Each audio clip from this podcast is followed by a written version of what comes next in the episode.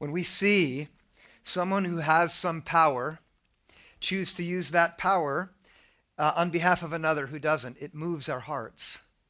When we see generosity, selflessness, benevolence, it touches us. And it does that for a reason.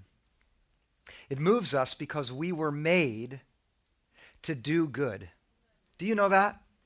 God made us, every one of us, to be people who contribute in the world around us where there is need to go and meet it, where there is pain to do what we can to heal it, where there is hunger to, to offer food, and where there is thirst to give the water that we ourselves have and can give, we know that God makes us for good because the gospel tells us so.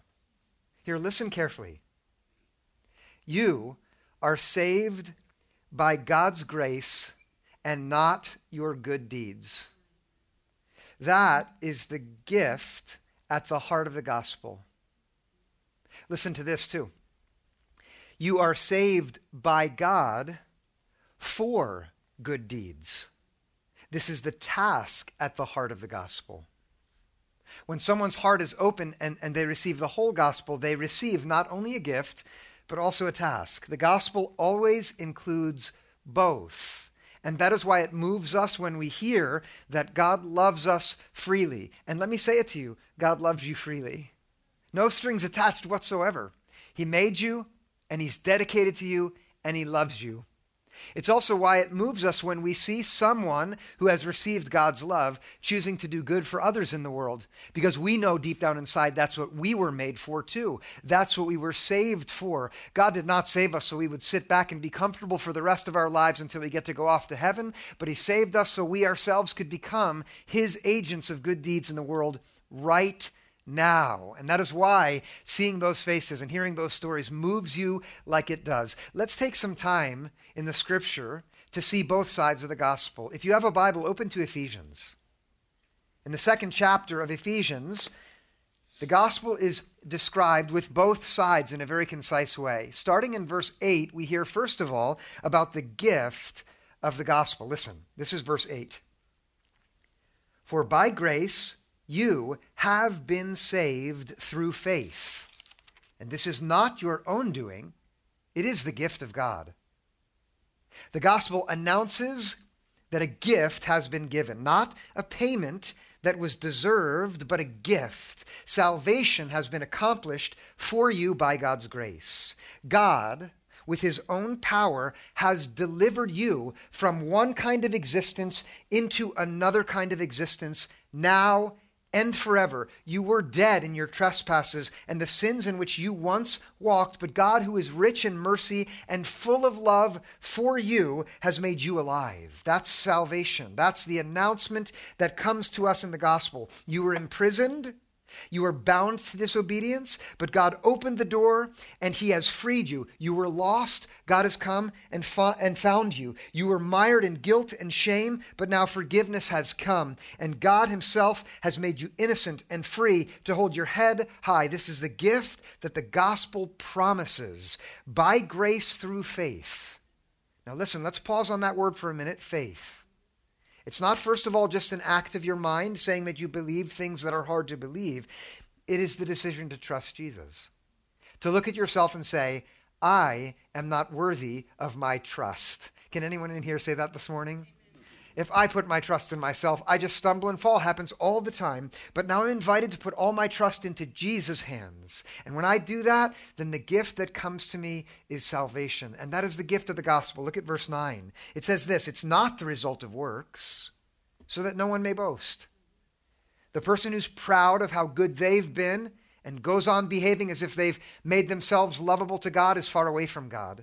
But the one who can look and say, No, none of my deeds warranted God's grace. I was not saved because I did good things. That's the one who's open to receive the gift. But now listen the gospel is a gift and, you heard me say it again, a task.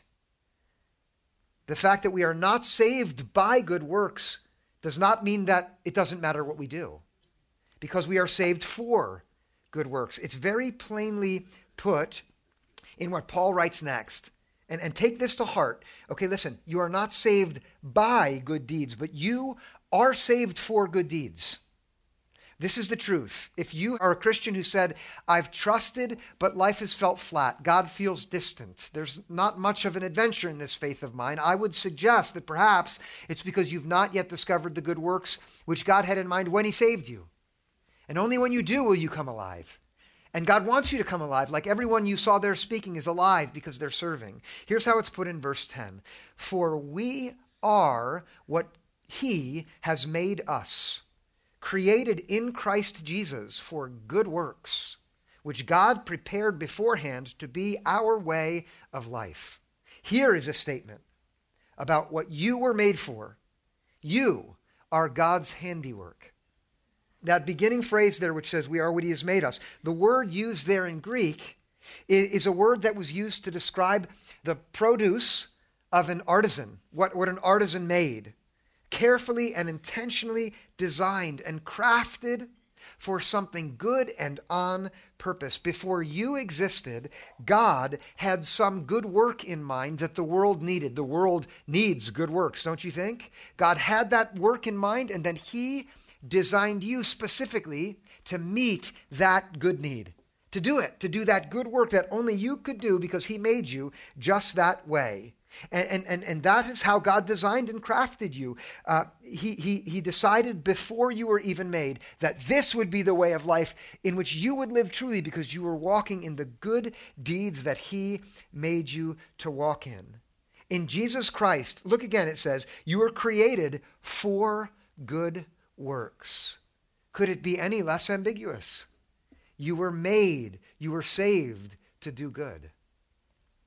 Now, the way a person comes to life, according to the gospel, is to trust Jesus and receive the gift, and then go on trusting Jesus and take up the task. This church that we're a part of, uh, Renaissance Church, uh, is a church that I'm so thankful I get to be a part of. I didn't say this. If you're new this morning, my name is Christian and I'm the lead pastor of this church. And it is such a gift for me to be the pastor here. I'm so grateful for it. Believing this gospel, the gift and the task, uh, the leadership in this church landed a few years back on a very clear mission of what our church would be about. And it is a mission that's taking shape around this understanding of the gospel. Here it is. Our goal is to, to build up disciples who invite and inspire others to love and serve Jesus together.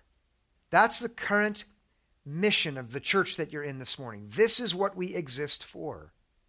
The disciple is first of all the woman who believes that God loves her, and believing that truth, that God is love for her, then she awakens to that by loving Jesus.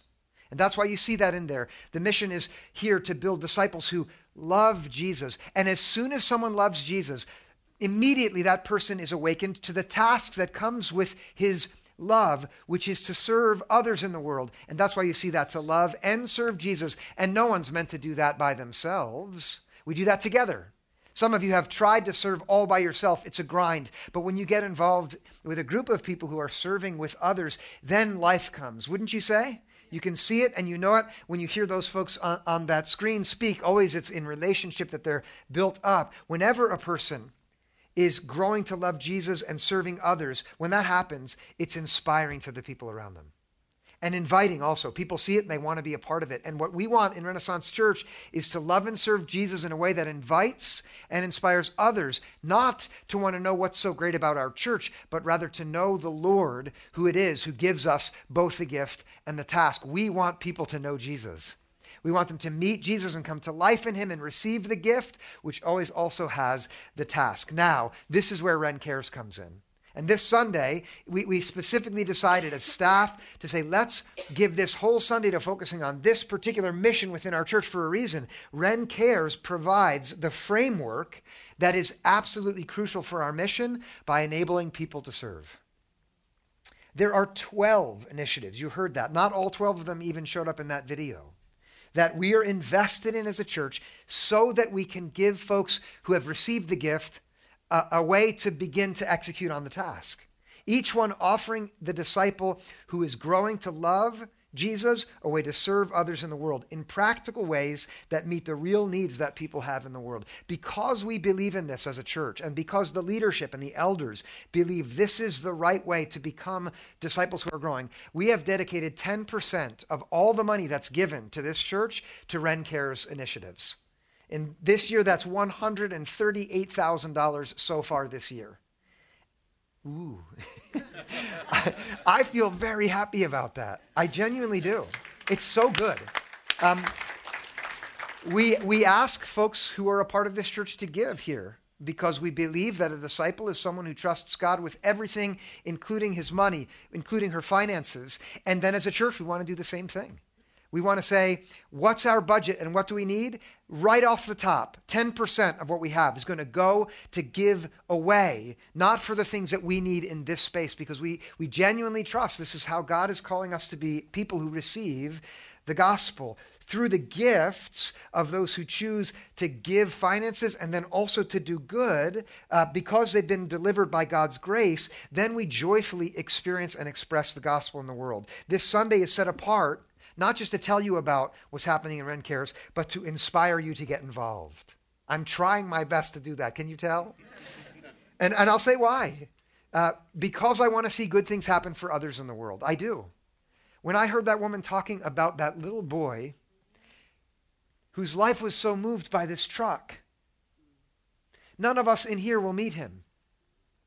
But to inspire a child in that way is such a good thing. It moves my heart. My family did Christmas for Kids this year, and we walked around in the Target, and our children loved each one getting a shopping list and, and being able to choose gifts out for someone else. And I thought, as a parent, I'm teaching my children the gift of generosity.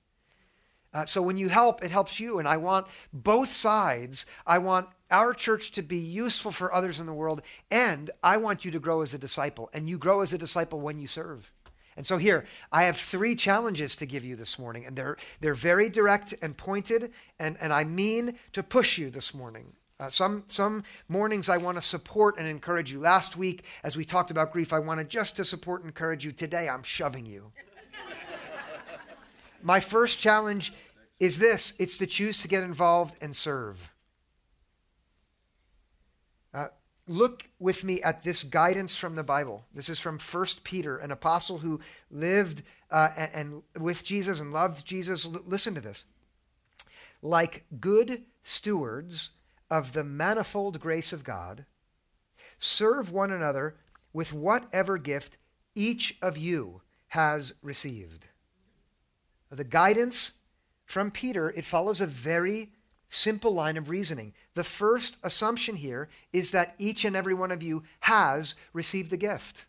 And the Bible teaches us that there is not one of you who is not gifted by God. Every single one of you Jesus himself has, has given you a gift, a skill, an ability, something that is unique to you, that is useful in the world around you. That is here. God's grace is manifold. That word means many shaped or many formed. It does not just take one form. And, and that's a mistake that Christian communities uh, sometimes make, uh, making it appear as if only certain gifts are the ones that come from God. No, it's manifold, it's many different forms.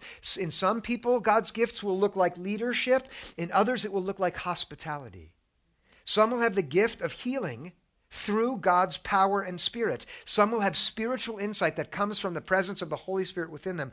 Others will have the gift of generosity or teaching or simply helping others. Encouragement is a gift of the Holy Spirit. So is being quiet and opening your ears and listening.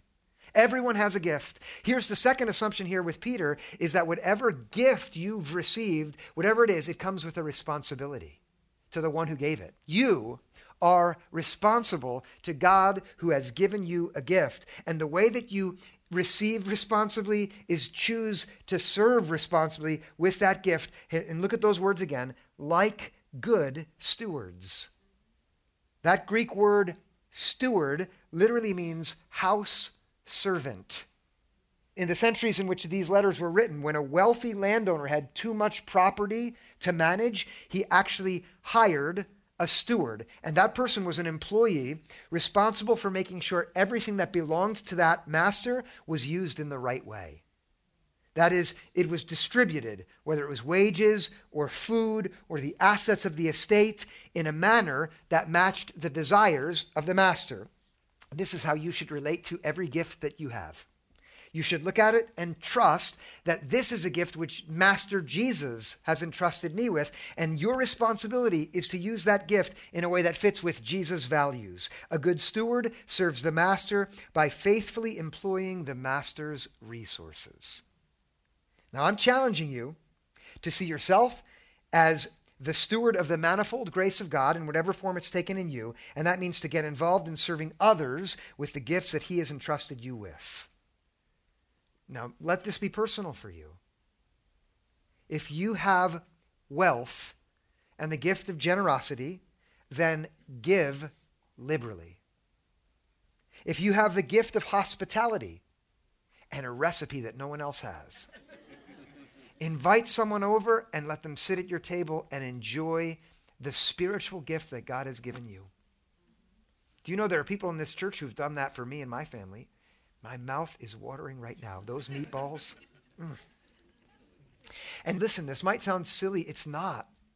A spiritual gift is in your way of turning that material into something delightful that nourishes the body and encourages the spirit. There are families who's, who are hungry, and then people from our church bring food to them. Or someone's going through a really hard time with a, a loved one who's in treatment and, and a meal appears, or a new baby has been born and it's crazy town.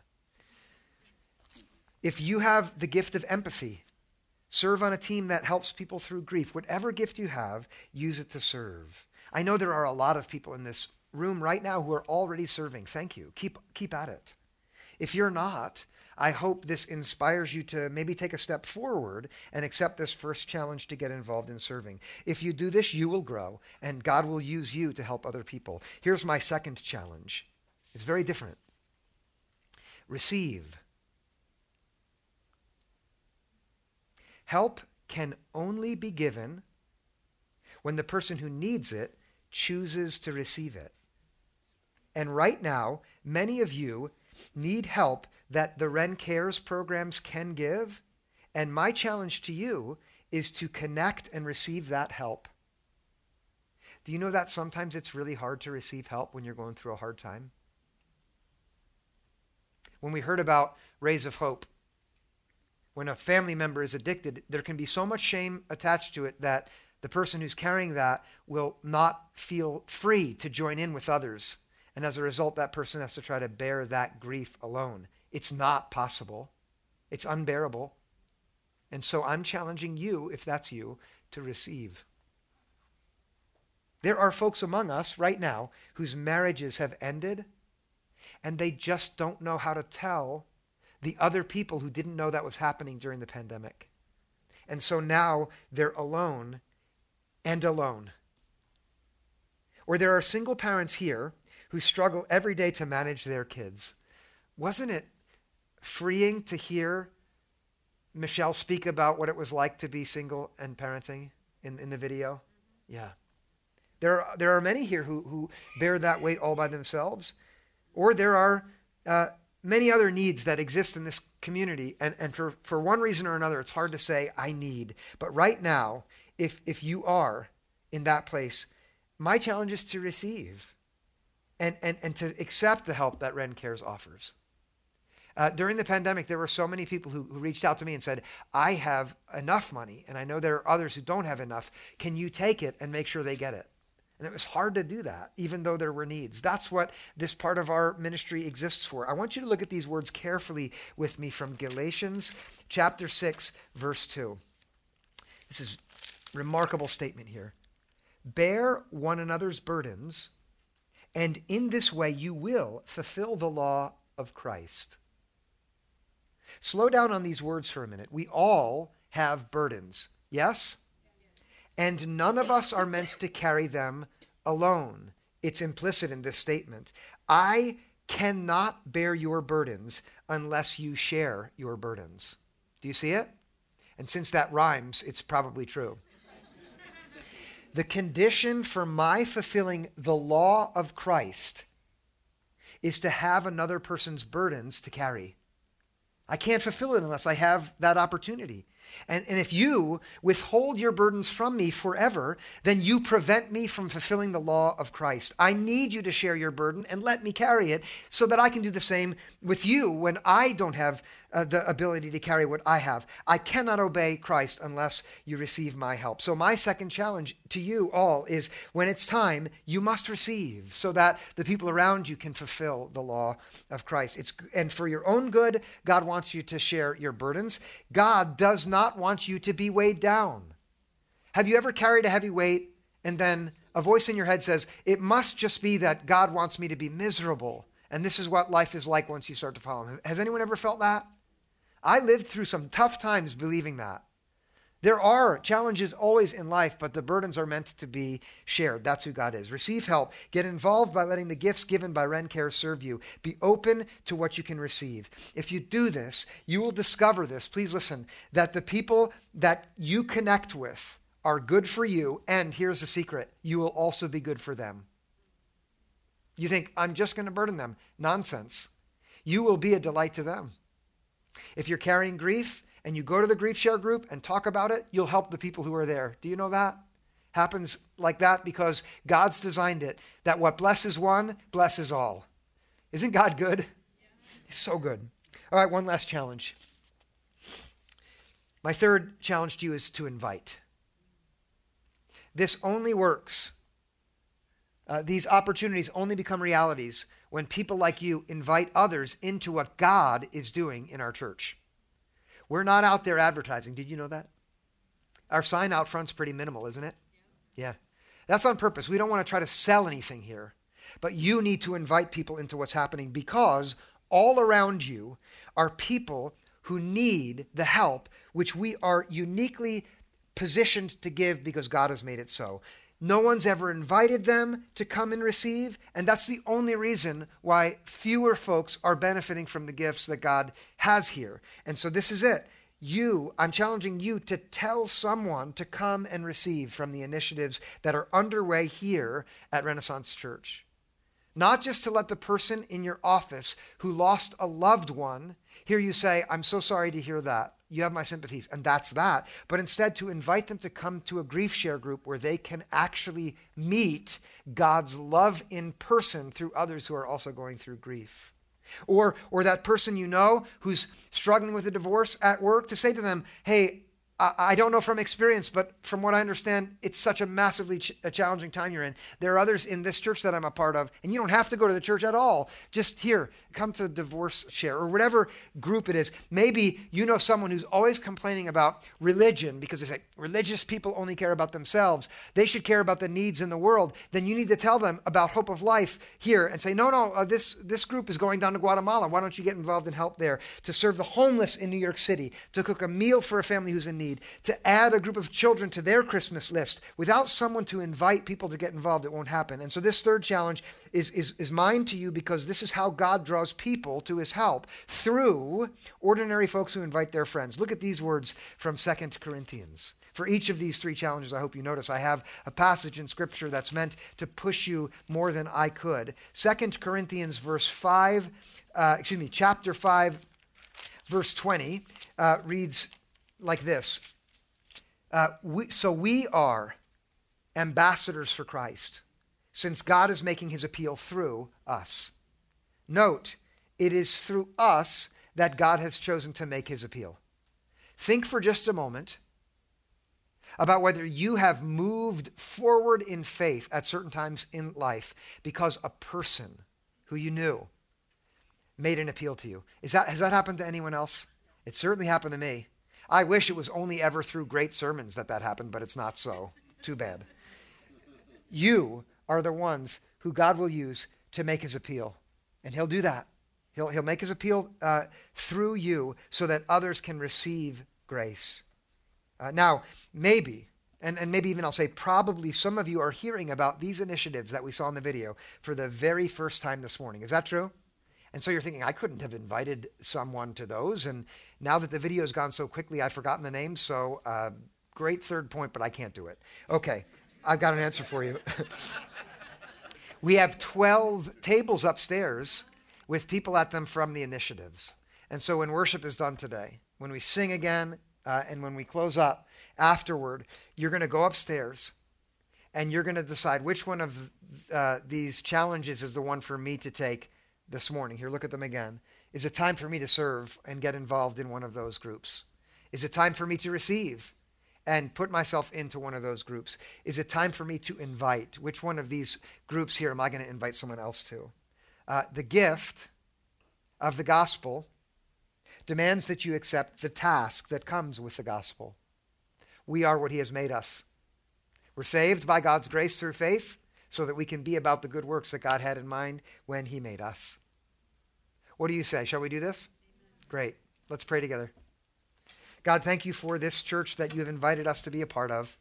I praise you. I love you for, uh, for moving the pathways of my life and my family's life so that we could become a part of Renaissance Church. I thank you for all the people who are on staff at this church, the people I get to work with.